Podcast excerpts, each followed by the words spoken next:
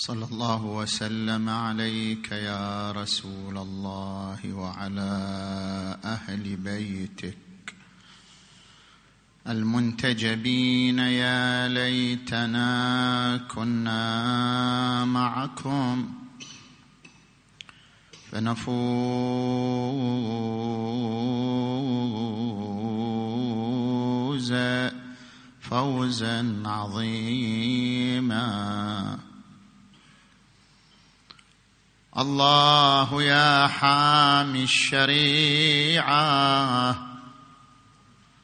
أتقر وهي كذا مروعة. كم ذا القعود ودينكم هدمت قواعده الرفيعة. يا يا يا يا تنعى الفروع أصوله وأصوله تنعى فروعا.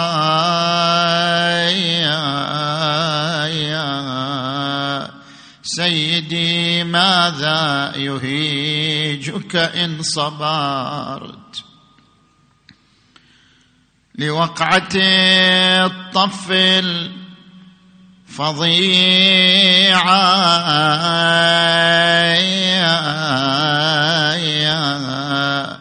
أترى تجيء فجيعة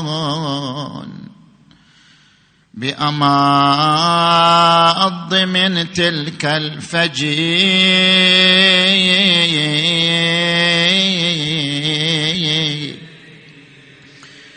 الفجيعة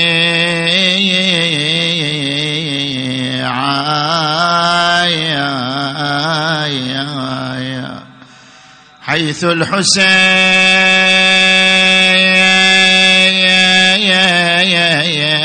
على الثرى خيل العدا طحنت ضلوع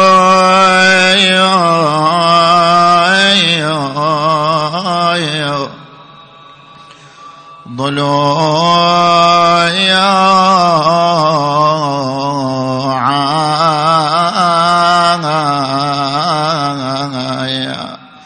ورضيعه بدم الوريد مخضب.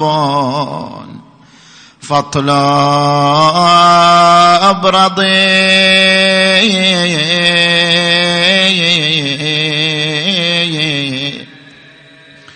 رضيعا ولو حق راسك المقطوع يا الشمس المضياء. للحشر ما ننسى مصابك والرزية ننسى وسهم الصاب قلبك يا ذرانا. ذلنا وفت قلوبنا ونكس لوانا وتقطيع جسمك بالثرى فتت معانا. وخيل وطت صدرك على حر الوطية. أعوذ بالله من الشيطان الغوي الرجيم. بسم الله الرحمن الرحيم. يا أيها الذين آمنوا أطيعوا الله وأطيعوا الرسول وأولي الأمر منكم فإن تنازعتم في شيء فردوه إلى الله وإلى الرسول إن كنتم تؤمنون بالله واليوم الآخر. آمنا بالله. صدق الله العلي العظيم.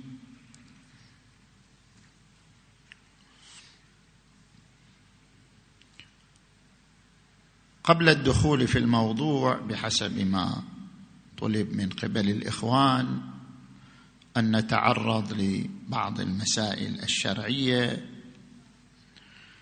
المسألة المستجدة التي يكثر السؤال عنها هي ما أفتى به السيد السيستاني دام ظله مؤخرا في مسألة استثناء دين المؤونة من الربح،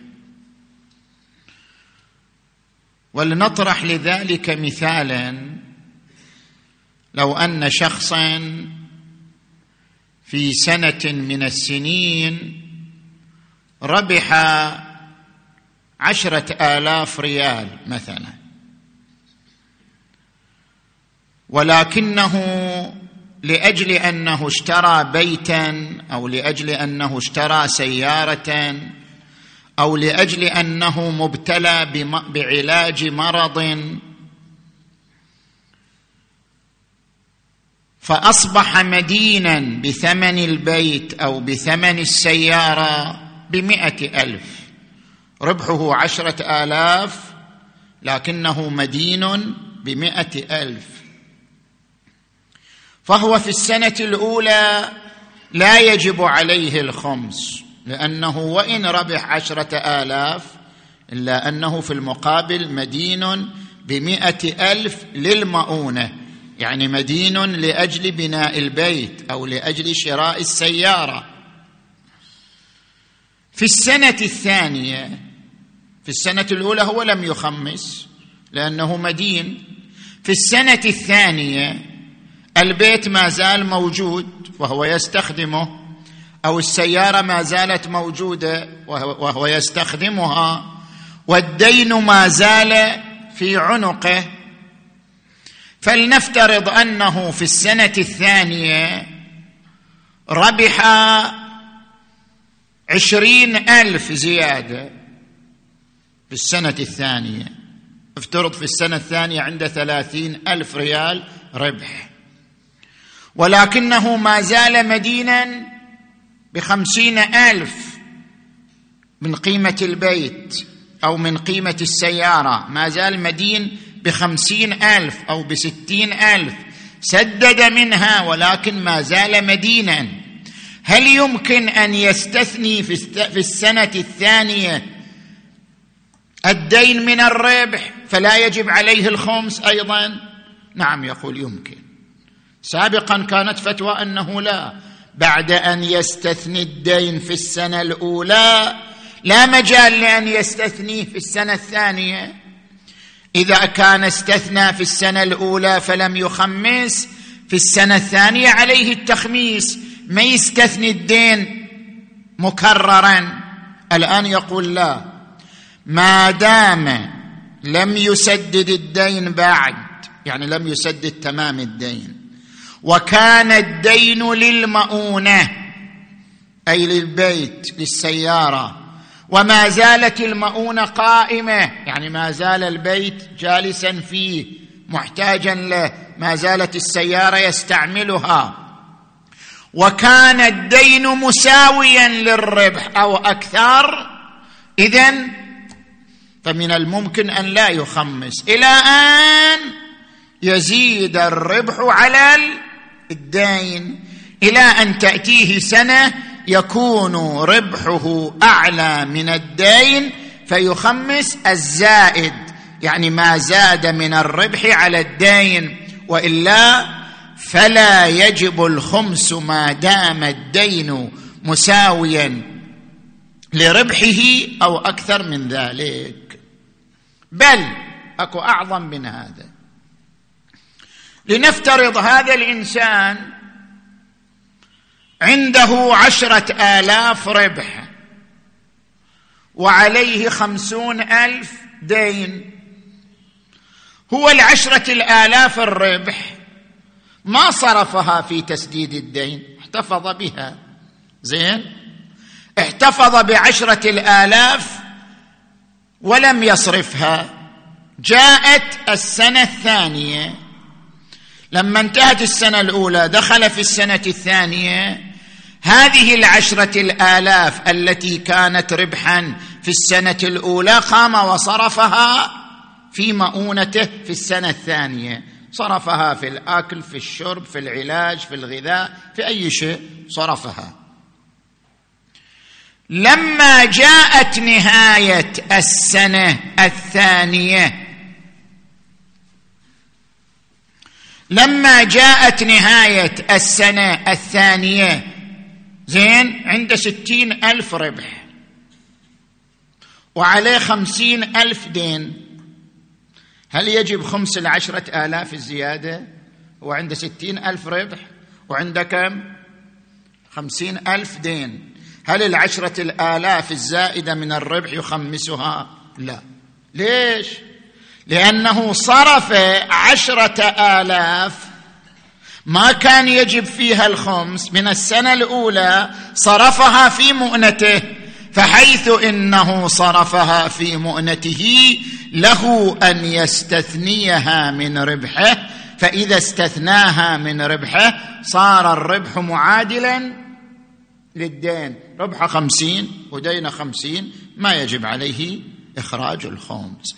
إذا صار في ذهنكم سؤال تعليق على ما ذكرت، هذا مختصر فتوى السيد الجديدة في مسألة استثناء الدين، إذا صار عندكم تعليق أو شيء وجهوه، أنا بعد ذلك أعقب إن شاء الله. والحمد لله رب العالمين. صلوا على محمد وآل محمد.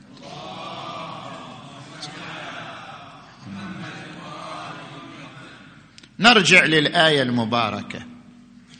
بسم الله الرحمن الرحيم. أطيعوا الله وأطيعوا الرسول وأولي الأمر منكم، فإن تنازعتم في شيء فردوه إلى الله وإلى الرسول إن كنتم تؤمنون بالله واليوم الآخر.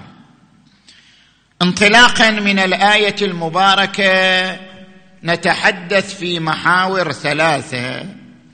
المحور الأول في تحليل معنى الآية المباركة. هذه الآية المباركة لها تفسيران. التفسير الأول ما هو المعروف عند علماء الإمامية، ومنهم السيد صاحب الميزان في الجزء الرابع من الميزان عندما تعرض للآية المباركة، قال هذه الآية ذات مقطعين. المقطع الأول: يا أيها الذين آمنوا أطيعوا الله وأطيعوا الرسول وأولي الأمر منكم. وظاهرها أن الله تبارك وتعالى يأمرنا بإطاعة أولي الأمر إطاعة مطلقة، كما أمرنا بإطاعته إطاعة مطلقة، أمرنا بإطاعة رسوله إطاعة مطلقة، أمرنا بإطاعة أولي الأمر إطاعة مطلقة من دون قيد.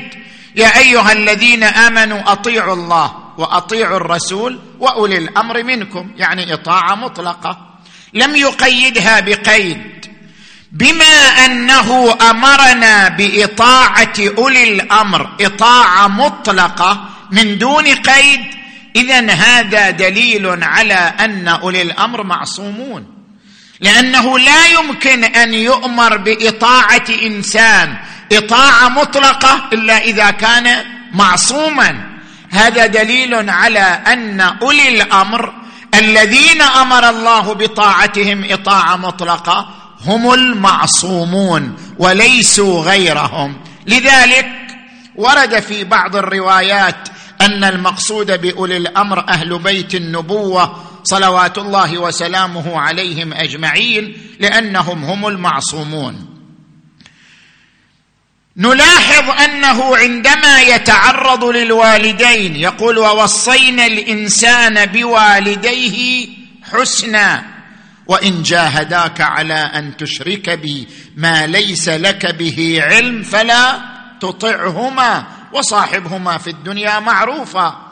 لم يأمر بإطاعة الوالدين إطاعة مطلقة لأنهما ليسا معصومين ولا طاعة لمخلوق في معصية الخالق، بينما أمر بطاعة أولي الأمر إطاعة مطلقة. هذا دليل على أن أولي الأمر معصومون. هذه الفقرة الأولى من الآية. الفقرة الثانية من الآية قال فإن تنازعتم في شيء فردوه إلى الله وإلى الرسول. ليش ما ذكر أولي الأمر؟ ما قال فإن تنازعتم في شيء فردوه إلى الله وإلى الرسول وأولي الأمر، بس قال إلى الله وإلى الرسول. فإن تنازعتم في شيء فردوه إلى الله وإلى الرسول وسكت. يقول علماؤنا إذا حصل النزاع بين المؤمنين بين المسلمين في أي أمر ديني يرجع إلى الله وإلى الرسول. لماذا لا يرجع إلى أولي الأمر؟ لأن أولي الأمر بما هم أولو الأمر ليسوا جهة تشريعية، يعني المشرع مصدر التشريع ليس أولي الأمر، مصدر التشريع الله والرسول، وليس أولو الأمر مصدرا للتشريع وإن كانوا معصومين. أولو الأمر بما هم أولو الأمر مصدر للتبليغ مصدر للتنفيذ وليسوا مصدرا للتشريع، لذلك لم يأمر بإرجاع الأمور إليهم عند التنازع. قال إذا حصل تنازع ردوه إلى الله وإلى الرسول لأنهم مصدر تشريع. لم يذكر إلى الأمر لأنهم ليسوا مصدر تشريع، لأن رجوعنا إلى الأئمة المعصومين عليهم السلام لا لأنهم مصدر التشريع بل لأنهم مبلغون عن الله وعن رسوله صلوات الله عليه وآله، كما ورد عن الإمام الصادق عليه السلام لو كنا نفتي الناس برأينا وهوانا لكنا من الهالكين، إنما هي وراثة علم نتوار إنما هي أصول علم نتوارثها كابرا عن كابر عن رسول الله صلى الله عليه وآله. إذن هذا التفسير الأول للآية المباركة. تفسير الآخر للآية يطرحه السيد الصدر قدس سره في بحوثه في الأصول في الجزء الخامس صفحة خمسة وثمانين. يقول لا، الآية ما إلها ربط بالأئمة ولا دلالة فيها على العصمة أبدا، الآية أجنبية. الآية المباركة عندما تقول يا أيها الذين آمنوا أطيعوا الله وأطيعوا الرسول وأولي الأمر منكم ليست ناظرة لأولي الأمر المعصومين. لا، ليش ليست ناظرة لأولي الأمر المعصومين؟ يقول بقرينتين. قرينة الأولى أن الآية قالت وأولي الأمر منكم. ليش قالت منكم؟ طيب إذا أولي الأمر معصومين إذن لهم تميز. أما الآية قالت وأولي الأمر منكم، يعني أولو الأمر المنتخبون منكم، أولي الأمر الذين اخترتموهم أنتم، أولي الأمر الذين انتخبتموهم أنتم، أولو الأمر منكم. وأولو الأمر الذين ينتخبون ويختارون ليسوا معصومين. زين، هذه القرينة الأولى. القرينة الثانية يقول ظاهر، يعني عندما نجي لظاهر سياق الآية فإن تنازعتم في شيء، تنازعتم مع من؟ ربما يقال يعني تنازعتم مع أولي الأمر، يا أيها الذين آمنوا أطيعوا الله وأطيعوا الرسول وأولي الأمر، فإن تنازعتم مع أولي الأمر خلوا الحكم بينكم وبينهم الله والرسول. تارة يقع نزاع بينكم، أولو الأمر هم الحكم، تارة يقع نزاع بينكم وبين أولي الأمر، فالحكم هو الله وهو الرسول. فإن تنازعتم في شيء يعني مع أولي الأمر فردوه إلى الله وإلى الرسول. وأولو الأمر الذين يتصور التنازع معهم ليسوا معصومين.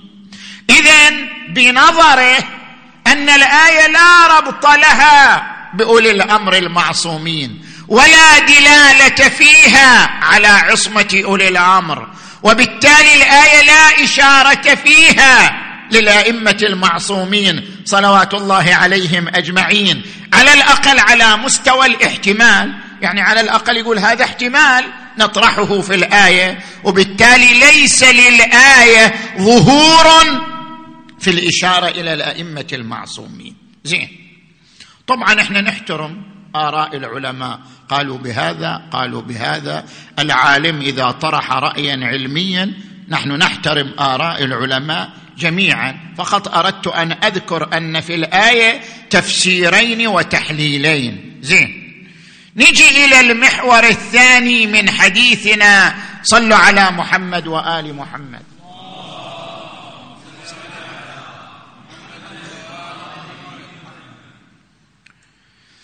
ذكرنا في إحدى الليالي السابقة منطلق العصمة في فكر الإمامية، ما هو منطلق وجذر العصمة في فكر الإمامية.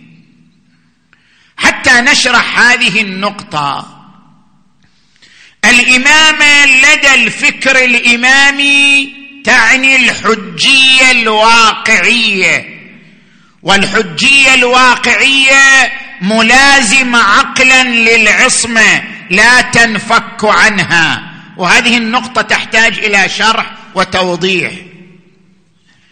نحن عندنا في علم الأصول يقسمون الحكم الشرعي إلى حكم واقعي وحكم ظاهري. الحكم الواقعي ما ثبت للشيء بعنوانه فلا يقبل التدارك. الحكم الظاهري ما ثبت للشيء حال الشك فهو يقبل التدارك. خل أضرب لك أمثلة ليتضح النقطة. نجي الآن مثلا الإنسان إذا خاف ضيق الوقت، إنسان شاف ما باقي عن وقت الغروب إلا دقيقتين، إذا يتوضأ ثم يصلي ما يلحق الشمس، شنو؟ الشمس تغرب عليه. ما هو الحكم في حقه؟ الحكم في حقه أن يتيمم ويصلي. إذا ضاق عليه الوقت، افترض إنسان كان نائم وجلس ما باقي عن الغروب إلا دقيقتان، أو كان مشغولا بشغل ما التفت إلى الوقت ثم التفت وإذا باقي عن الغروب دقيقتان، إذا يتوضأ ما يدرك الوقت، فما هو حكمه؟ حكمه الواقعي مو الظاهري، حكمه الواقعي أن يتيمم ويدخل في الصلاة حتى يدرك من الصلاة على الأقل ركعة واحدة في داخل الوقت. زين، هذا حكم واقعي ما يقبل التدارك. يعني لو إنسان تيمم وصلى بعدين يعيد الصلاة، لما يعيد الصلاة خلاص صلاته صحيحة، هذا حكم واقعي لا يقبل التدارك. إذا تيمم وصلى لأجل ضيق الوقت صلاته صحيحة. بعد ذلك نعم، إذا أراد أن يصلي صلاة المغرب عليه أن يتوضأ لأن الوقت غير ضيق، أما التي صلاها فهي صلاة صحيحة. هذا حكم واقعي. أما الحكم الظاهري مثل قاعدة التجاوز، قاعدة التجاوز إذا شككت في شيء وقد دخلت في غيره فلا تعتني بشكك. مثلا إنسان بعدما سجد شك هل هو ركع أو ما ركع، بعدما سجد شك هل أنا ركعت أم لا، قاعدة التجاوز تقول بلى قد ركعت. هذا حكم واقعي أو ظاهري؟ يقولون حكم ظاهري، يعني مقيد بحال الشك فقط. فلو أن الإنسان مضى في الصلاة، بعد الصلاة اكتشف أنه فعلا ما ركع وأنه كان مشتبها، عليه أن يعيد الصلاة. إذن هذا الحكم صار قابل التدارك، لأنه حكم قابل للتدارك يسمى حكما ظاهريا. قاعدة التجاوز ليست حكما واقعيا، قاعدة التجاوز حكم ظاهري، لذلك يقبل النقض، يقبل التدارك. كما أن الحكم قسمان، واقعي وظاهري، الحجية أيضا قسمان، هناك حجية واقعية، هناك حجية ظاهرية. الحجية الظاهرية قابلة للنقض، قابلة للتدارك. الحجية الواقعية لا تقبل النقض والتدارك. أضرب لك مثالين للحجية الظاهرية والحجية الواقعية. الآن مثلا لو تزوج إنسان امرأة، جاءك ثقة، واحد ثقة قال لك فلانة ليس لها زوج وليست ذات عدة، خالية من البعل، خالية من العدة، فعقدت عليها اعتمادا على من؟ على خبر الثقة. خبر الثقة حجة، والثقة أخبرك أن فلانة خالية من البعل والعدة، أنت اعتمدت على خبر الثقة، عقدت عليها ودخلت بها، ثم تبين أن الثقة شنو؟ مشتبه، وأنها ذات زوج أو أنها ذات عدة مطلقة لكن ما زالت في العدة، وأن الثقة كان مشتبها. ماذا يقول العلماء هنا؟ يقولون حرمت عليه مؤبدا. العقد تبين باطل، العقد اللي انت عقدت تبين باطل، وبما أنك دخلت عليها وهي ذات عدة أو ذات بعل حرمت عليك مؤبدا، وإن كنت أنت جاهل ما تدري، اعتمدت على خبر الثقة. لماذا؟ يقولون حجية خبر الثقة حجية ظاهرية، يعني ما دمت شاكا تعتمد على خبر الثقة. أما إذا انكشف لك أن الثقة مشتبه وأنها كانت ذات عدة أو كانت ذات بعل، تبين أن الوطء وطء شبهة، وطء مو حرام لأنه كان وطء شبهة، ولكن العقد باطل وتحرم عليك مؤبدا. هذا يسموه حجية ظاهرية. وعندنا حجية واقعية، وهذا اللي نتكلم فيه.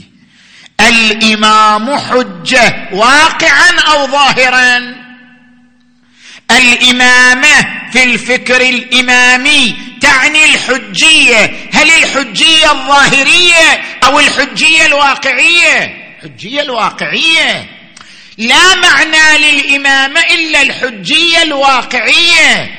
ليس الإمام مثل خبر الثقة، يعني الإمام مثل مثل واحد ثقة يخبرك خبر، لا، وإلا شنو ليش يسموه إمام إذا؟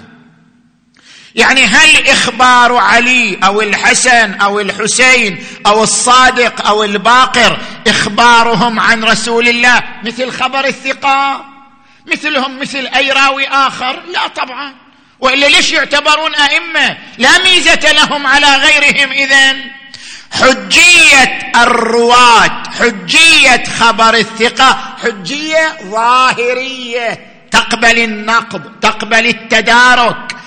أما الإمامة فتعني الحجية الواقعية، يعني الإمام إذا قال قال رسول الله كلامه لا يقبل النقض والتدارك، خلاص، هذا معنى الإمامة. الإمامة تعني الحجية الواقعية.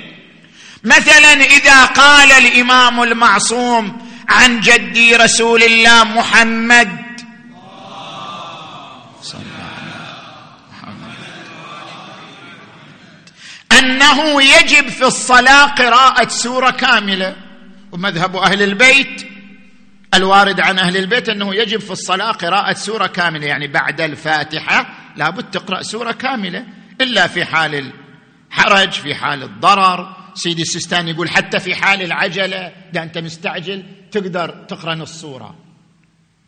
يعني مثلا الآن أنت جالس دخلت في الصلاة الطائرة بتطير، لازم تلحق على الطائرة وإلا تروح. هذا يعتبر حال شنو؟ عجلة. يجوز لك أن لا تقرأ السورة، يجوز لك أن تقرأ بعضها وتركع وتمضي في صلاتك لأنك في حال عجلة. زين. أما في حال الاختيار لابد من قراءة سورة كاملة تامة. طيب إذا أخبر الإمام الإمام أخبر أنه تجب سورة كاملة بعد الفاتحة، هل هذا الإخبار يقبل النقض أو التدارك؟ لا، وإلا لم يكن الإمام إماما. فالإمامة تعني الحجية الواقعية، بما أن الإمامة تعني الحجية الواقعية والحجية الواقعية لا تقبل النقض، إذن الإمامة ملازمة للعصمة. عقلا الإمام لازم يصير معصوم، ما دام قول حجة لا يقبل النقض، ما دام قوله لا يقبل التدارك، ما دام قوله يجب التعبد به واقعا، إذن لابد أن يكون الإمام معصوما. فبين الإمامة والعصمة ملازمة عقلية، ولا يتصور الانفكاك بينهما. لذلك طبعا الإنسان قد يلتفت إلى الإمامة وما يلتفت إلى العصمة، معذور. أحيانا أنت تلتفت إلى شيء وما تلتفت إلى لوازمه. مثلا أضرب لك مثال، الأربعة الأربعة نصف الثمانية، صح؟ أنت أحيانا تلتفت إلى أن الأربعة نصف الثمانية، لكن ما تلتفت إلى أن الأربعة ربع ستة عشر، إلى أن الأربعة عشر الأربعين، إلى أن الأربعة واحد إلى عشرين من ثمانين، ما تلتفت. وإن كانت هذه أمور عقلية. الأربعة يعني عشر أربعين، واحد على عشرة من أربعين، الأربعة واحد إلى عشرين من ث... وهكذا. هذه أمور عقلية وإن كنت لا تلتفت إليها. الإمامة ملازمة للعصمة وإن كان الإنسان لم يلتفت إلى هذه الملازمة. لذلك كما نقلنا في بعض الليالي السابقة عن الشهيد الثاني قال: الاعتقاد على قسمين، اعتقاد إجمالي واعتقاد تفصيلي. أن يعتقد بالإمامة إجمالا، يعني من دون التفات منه إلى لوازم الإمامة كالعصمة. وأحيانا يعتقد بالإمامة اعتقادا تفصيليا، يعني ملتفت إلى أن الإمامة تعني العصمة. الاعتقاد يمكن تقسيمه إلى إجمالي وتفصيلي كما في عبارة الشهيد الثاني، لكن الإمامة نفسها ما نقدر نقسمها إلى قسمين، إمامة بلا عصمة وإمامة مع عصمة، لا، ما تقبل قراءتين، نفس الإمامة ما تقبل قراءتين. الاعتقاد بالإمامة يقبل التقسيم إلى إجمالي وتفصيلي، أما الإمامة نفسها فهي ملازمة للعصمة، ملازمة عقلية. إنما يريد الله ليذهب عنكم الرجس أهل البيت ويطهركم تطهيرا.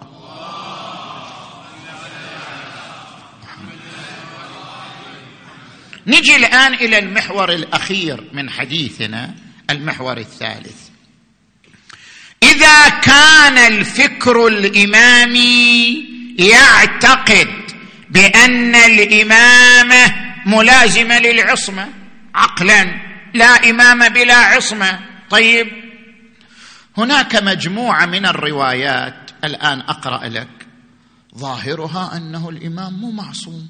شلون؟ الآن أقرأ لك هذه الرواية. الرواية الأولى: ابن أبي عمير ابن أبي عمير من أعاظم رواتنا، من أعاظم الرواة عن أهل البيت، محمد بن أبي عمير. محمد بن أبي عمير رحمه الله يستفهم عن العصمة، يستفهم هل أن العصمة ثابتة أو ليست ثابتة. لاحظوا هذه الرواية الشريفة. محمد بن أبي عمير المتوفى سنة مئتين وسبعة عشر، يعني بعد القرن الثاني، من أصحاب الكاظم وأصحاب الرضا وأصحاب الجواد عليهم السلام. سأل هشام بن الحكم بن أبي عمير، يسأل هشام بن الحكم، شوف لاحظوا، يقول له: هل الإمام معصوم؟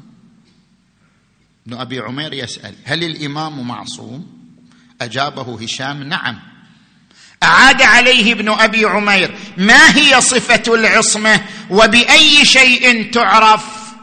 فقال هشام هشام بن الحكم: إن جميع الذنوب لها أربعة أوجه لا خامس لها: الحرص والحسد والغضب والشهوة. يعني دائما الذنوب تصدر من هذه المنابع: يا غضب، يا شهوة، يا حرص، يا حسد. هذه مناشئ الذنوب. ولا يجوز أن يكون الإمام حريصا على الدنيا لأنه خازن المسلمين، فعلى ماذا يحرص؟ ولا يجوز أن يكون حسودا، لأن الإنسان إنما يحسد من فوقه وليس فوق الإمام أحد.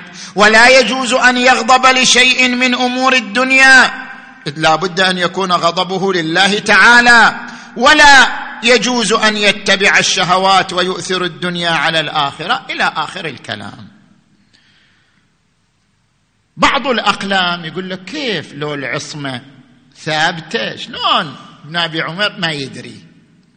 لو كانت العصمة ثابتة للأئمة كيف لم يعلم ابن أبي عمير وهو من أصحاب الإمام الكاظم والرضا والجواد؟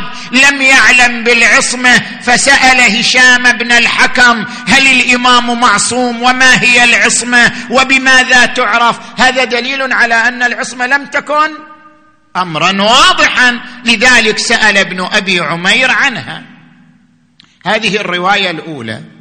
ما هو تعليقنا على هذه الرواية؟ التفت إلي جيدا، هنا تعليقتان. التعليق الأولى: سؤال ابن أبي عمير لهشام بن الحكم بنفسه يدل على أن العصمة مثارة منذ ذلك الوقت، يعني ليست العصمة من مستحدثات علماء الشيعة، مو علماء الشيعة هم اللي استحدثوا فكرة العصمة.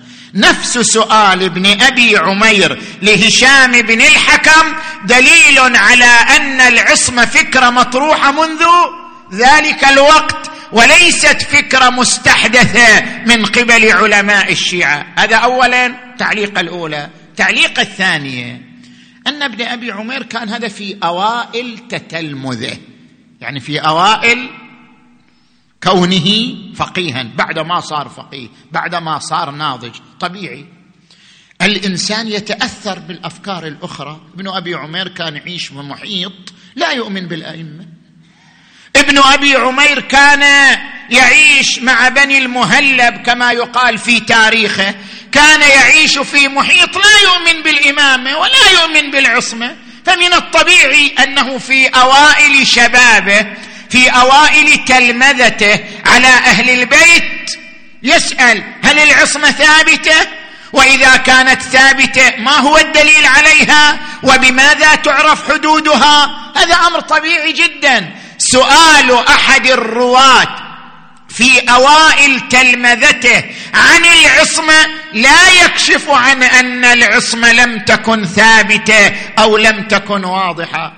زرار بن أعين وهو فقيه عظيم، وهو لم يكن من الإمامية، ثم صار إماميا، فلما صار إماميا صدرت منا أسئلة جدا تافهة جدا عادية. ليش؟ لأنها كانت في أوائل تلمذته، في أوائل فقاهته، صدرت منه أسئلة بالنسبة إلينا نحن الآن هي أسئلة عادية، لكن سأل عنها زرارة من الإمام الصادق عليه السلام لأنه كان جاهلا بها أو متأثرا بالمحيط الذي حوله، حتى أنه سأل الإمام الصادق: من أين علمت أن المسح في الوضوء على بعض الرأس وليس على تمام الرأس؟ زين. فإذن هذه الرواية لا يصح الاستدلال بها على نقض معتقد العصمة. زين، نجي إلى الرواية الثانية. الرواية الثانية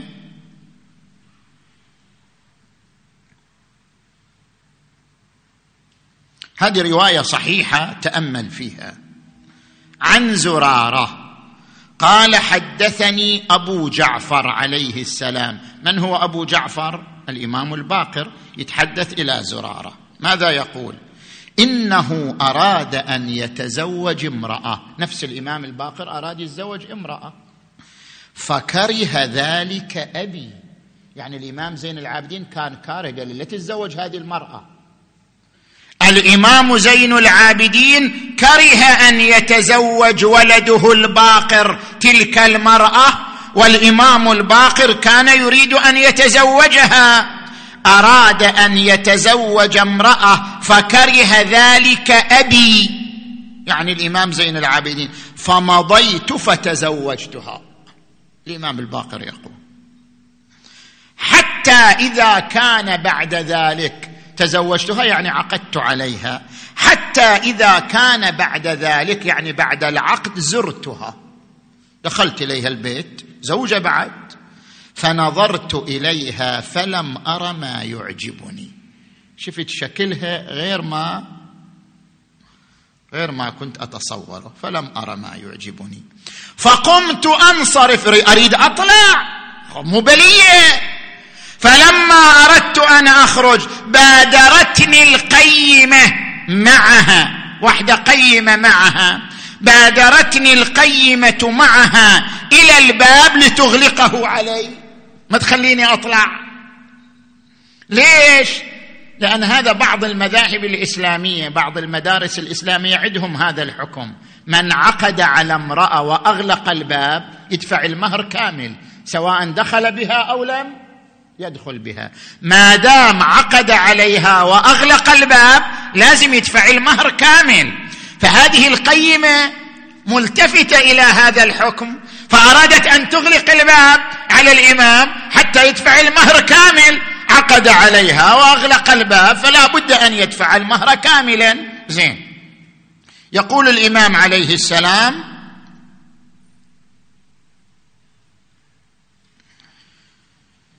فبادرت القيمة معها إلى الباب لتغلقه علي، فقلت لا تغلقيه، لك الذي تريدين، أعطيش الأموال كلها، لا تغلق الباب، ماكو حاجة. فلما رجعت إلى أبي، يعني الإمام الباقر رجع إلى أبيه زين العابدين، فلما رجعت إلى أبي أخبرته بالأمر، قلت له اللي حصل كيت كيت كيت. قال أما إنه ليس لها عليك إلا نصف المهر، ما تستحق إلا نصف المهر. وقال إنك تزوجتها في ساعة حارة. شنو المقصود بهالرواية؟ التفتوا إليه. بعض الأقلام تريد أن تستفيد من هذه الرواية أن الإمام الباقر ليس شنو معصوما. شلون؟ أبوه يقول له لا تتزوج، قوم يتزوج، فكره ذلك أبي. الإمام زين العابدين كره أن يتزوج ولده الباقر من تلك المرأة، ومع ذلك ذهب الباقر وتزوجها وخالف ما كرهه أبوه. هذا معناه أنه ليس معصوما. يا أبو الغلطان يا هو، هذا معناه أن أبا أنه ليس معصوما. ثم جاء وسأل أباه، قال يا والدي أنا هذا اللي صنعت.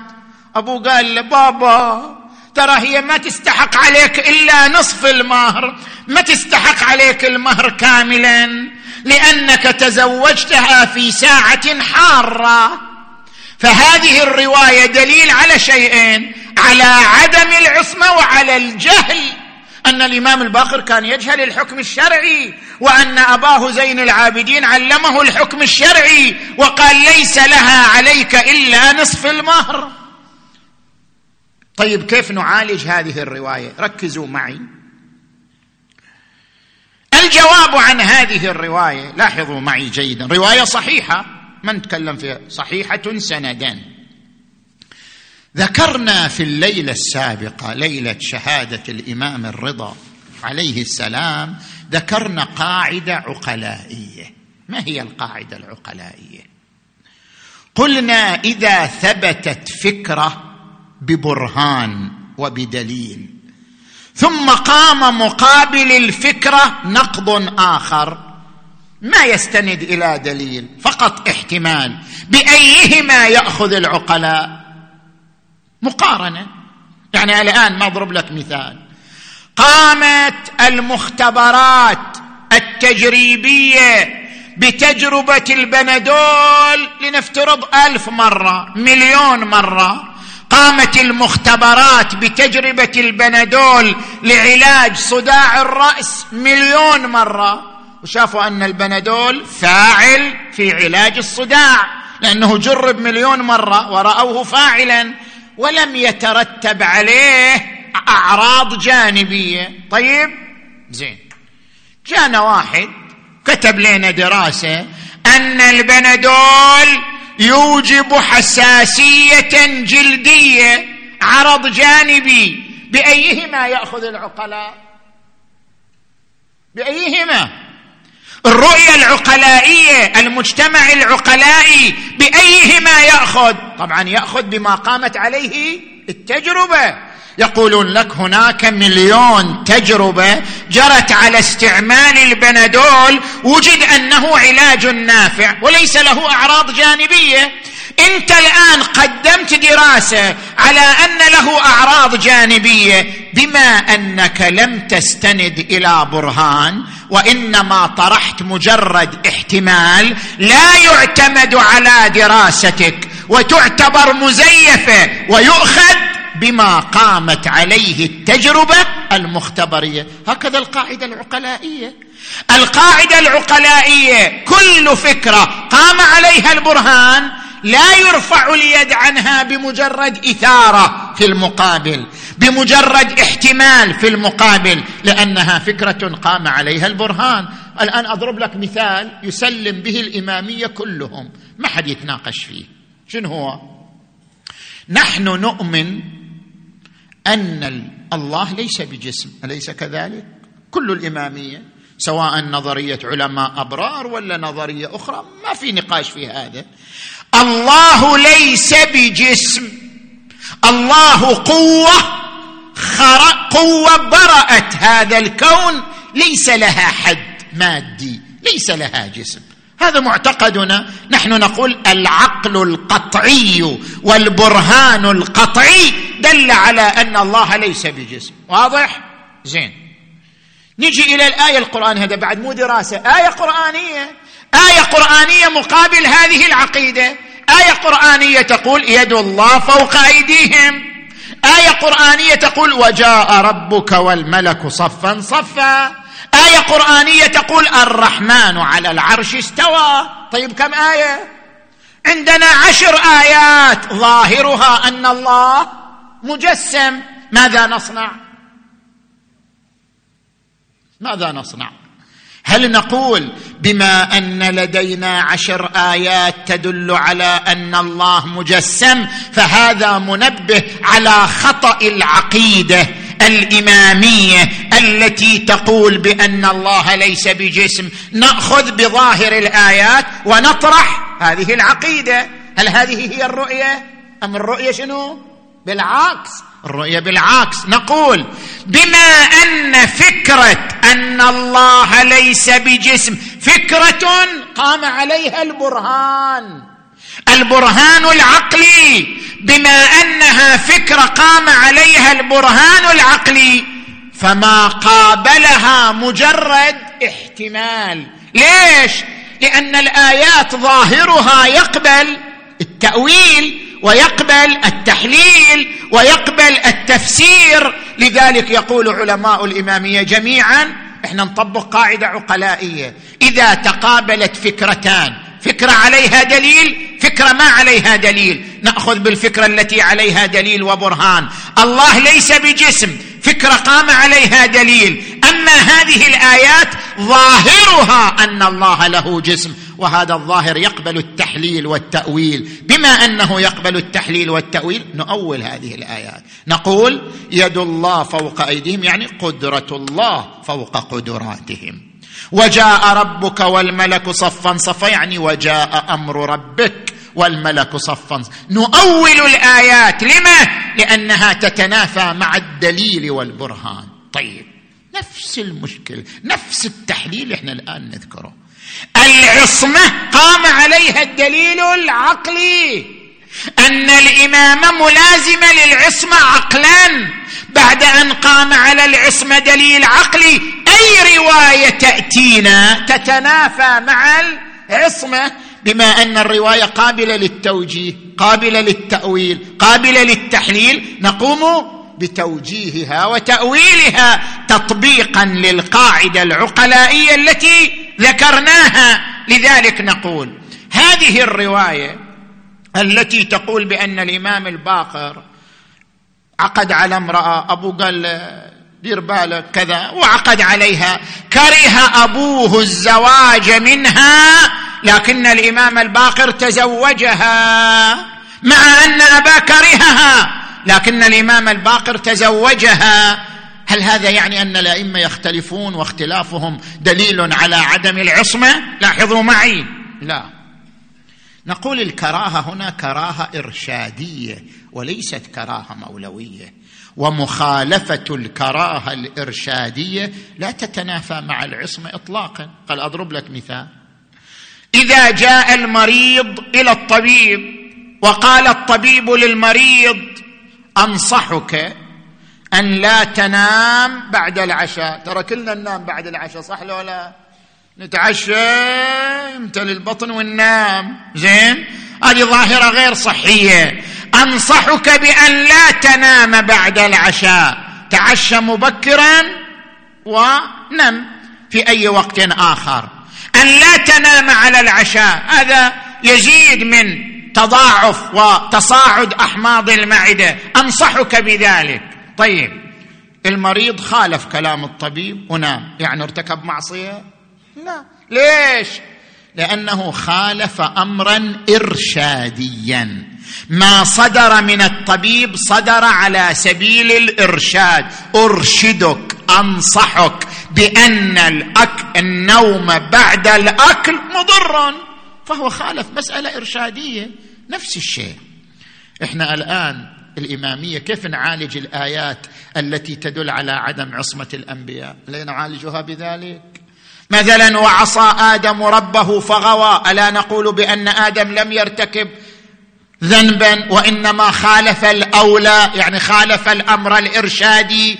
نفس الشيء في المقام، هذه الرواية تقول أن زين العابدين كره زواج ابنه الباقر من تلك المرأة، هذه الكراهة إرشادية، بمعنى أن الإمام زين العابدين أرشده، قال الزواج من المرأة في الساعة الحارة لا يوفق، أنا أرشدك إلى ذلك. الإمام الباقر خالف بحسب ظاهر الرواية، خالف الأمر الإرشادي، النهي الإرشادي الصادر من أبيه، ومخالفة النهي الإرشادي لا توجب منافاة للعصمة إطلاقا. شلون؟ شنو ربط الساعة الحارة؟ بس أشرح لك هالنقطة وأنهي المجلس، أطلت عليكم. شنو ربطه بالساعة الحارة؟ أنت من تشوف واحد أبيض اللون في ساعة حارة، يعني الشمس تسطع وهو واقف أمام الشمس، شنو يبدو لك؟ يبدو لك أنه أحمر الوجنتين وفيه جمال وسمات معينة، وهج الشمس في الساعة الحارة قد يعطي لوجهه لونا ليس لونا واقعيا، صح؟ بعدين إذا تشوفه في الظل انكشف أنه ما كان بذاك اللون الذي تصورته عندما رأيته في الساعة الحارة. هذا يقول له يا بني أنت عقدت عليها في ساعة حارة فتصورتها بشكل هي ليست بذلك الشكل، فلما زرتها لم أرى منها ما يعجبني فبادرت إلى الخروج، قطعت علي الطريق لتغلق الباب، قلت لا تغلق الباب، لك ما تريدين من المهر.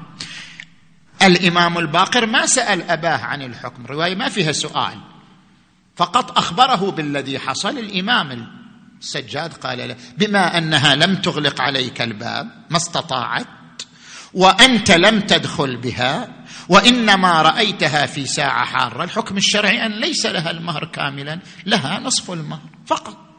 هذا لا يدل على جهل الإمام الباقر بالحكم، وإنما يدل على أن الإمام زين العابدين قرر الحكم الشرعي على طبق الواقعة الحاصلة مع الإمام الباقر عليه السلام. إذن هذا النوع من الاختلاف لو صح لو صح يعني لو قبلنا الرواية، لو صح فإنما هو مخالفة أمر إرشادي لا يضر بالعصمة ولا ينافي العصمة، حتى يعتمد على مثل هذه الرواية لإثبات عدم العصمة أو إثبات الجهل. روايات أخرى موجودة لا يسع الوقت لذكرها.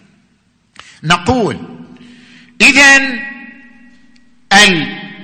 العصمة ثبتت بدليل قطعي، وما قابلها إنما هو مجرد رواية ظاهرها يقبل التوجيه أو يقبل التأويل، لا يرفع اليد عما ثبت بدليل وبرهان بظاهر رواية تقبل التوجيه والتأويل. وهذه القاعدة إحنا اللي نمشي عليها في جميع الموارد، هذه القاعدة نمشي عليها في جميع الموارد. مثلا أنا أضرب لك مثال، أنا ذكرت لكم في السنين السابقة، زين، نحن عندنا ثبت بأدلة وببراهين أن زينب العقيلة سلام الله عليها في غاية الكمال، امرأة عظيمة القدر جليلة الشأن، وأن الحسين بن علي كلفها، حملها المسؤولية، هي تحملت المسؤولية كلها حتى بعد مقتل الإمام الحسين، تحملت المسؤولية إلى أن توفيت، مسؤولية العائلة الهاشمية، مسؤولية من يلوذ بهم تحملتها هذه المرأة العظيمة بنت علي وفاطمة. زين، هذه المرأة العظيمة حملها الإمام الحسين المسؤولية، حفظ الأطفال، حفظ الأيتام، حفظ الإمام زين العابدين علي عليه السلام، كانت مسؤولة حتى عن حفظ الإمام زين العابدين عليه السلام. طيب، هذا الذي قام عليه البرهان وقامت عليه الروايات. عندنا رواية أن زينب خرجت وجلست عند جسد أخيها، وجاء الشمر لي ليحتز رأس أخيها وضربها بصوته حتى غشي عليها، ثم كذا وكذا وكذا. طيب، هذه الرواية ما تنسجم مع ما ثبت بالبرهان أن زينب كانت صاحبة المسؤولية، كانت هي المسؤولة عن المخيم، عن زين العابدين، عن الأيتام، عن الأطفال. خروجها في هذا الوقت يتنافى مع موقع المسؤولية. إذن ماذا نصنع؟ طبيعي تجي مرحلة شنو؟ مرحلة التوجيه. نقول زينب التي جاءت عند جسد أخيها ليست زينب العقيلة بنت علي وفاطمة. الإمام علي عليه السلام له زينبات، له عدة بنات باسم زينب، وجميعهن يكنى بأم كلثوم، أم كلثوم الكبرى وأم كلثوم الوسطى وأم كلثوم الصغرى، زينبات مكنيات بأم كلثوم ثلاث عند الإمام علي عليه السلام.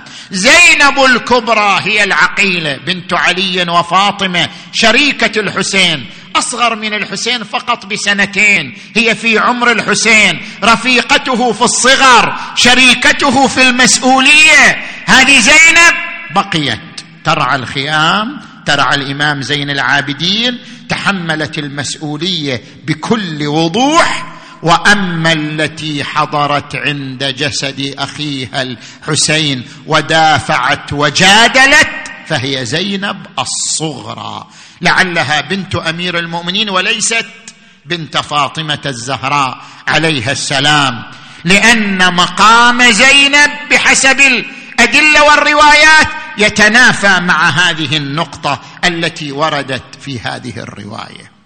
لذلك عندما نقرأ ما ورد عن زينب العقيلة، هذه المرأة العظيمة، الحسين يجمع النساء والأطفال في خيمة العليل السجاد ويوصيهم بإطاعة العليل السجاد: يا بنات علي وفاطمة، هذا زين العابدين إمام مفترض الطاعة، أطعن لأمره وانتهين لنهيه. ويلتفت إلى إلى زين العابدين ويقول: بني علي، هؤلاء بنات علي وفاطمة، ثواكل من بعدي، يتامى من بعدي، سكن روعتهن، هدئ لوعتهن. لكنه عندما يريد أن يفارق الخيام يحمل العقيلة زينب المسؤولية: أخي زينب، استعدوا للبلاء، واعلموا أن الله حافظكم وراعيكم، وأن الله جاعل عاقبة أمركم إلى خير. وضمها إلى صدره وتقدم إلى المعركة مودعا، فما هي إلا ساعة وإذا بالحسين صريع على الأرض، ورأس الحسين على رأس الرمح، والمنادي ينادي: البشارة يا أمير، هذا رأس الحسين. ساعد الله قلب العقيلة زينب. هنا العقيلة زينب ها هنا خرجت مع النساء مع الأطفال، وصلت إلى جسم أخيها أبي عبد الله، نادت: يا ابن سعد، ما فيكم مسلم. يجهز هذا الجسد العريان. قال: يا ابنة علي، أبعد الأطفال عن جسده حتى نقوم بتجهيزه. صارت كلما رفعت يتيمة سقطت أخرى، إلى أن لمت الأطفال والأيتام ما هي إلا دقائق وإذا بعشر من خيول الأعوجية تنعلت بالحديد وداست على صدر الحسين. وحسينا وإماما، ماذا تصنع العقيلة زينب؟ لاحظ هذا المقام العظيم. توجهت نحو المدينة، نادت: جد يا رسول الله، هذا حسينك بالعراء محزوز الراس من القفا، مسلوب العمامة والرداء، فإلى الله المشتكى. ويل يا جدي، مات، ما حد وقف دونه دونه ولا نغار غمض له عيونه. ايه والله يعالج بالشمس من خطايا من خطايا فلانه، ولا واحد بحلقه ما يقطر. يا جدي مات، ما حد مدد ايده، ولا واحد حضر لو عدل رجله. ما غسلوه ولا لفوه في كفن يوم الطفوف، ولا مدوا عليه رداء. يا الله،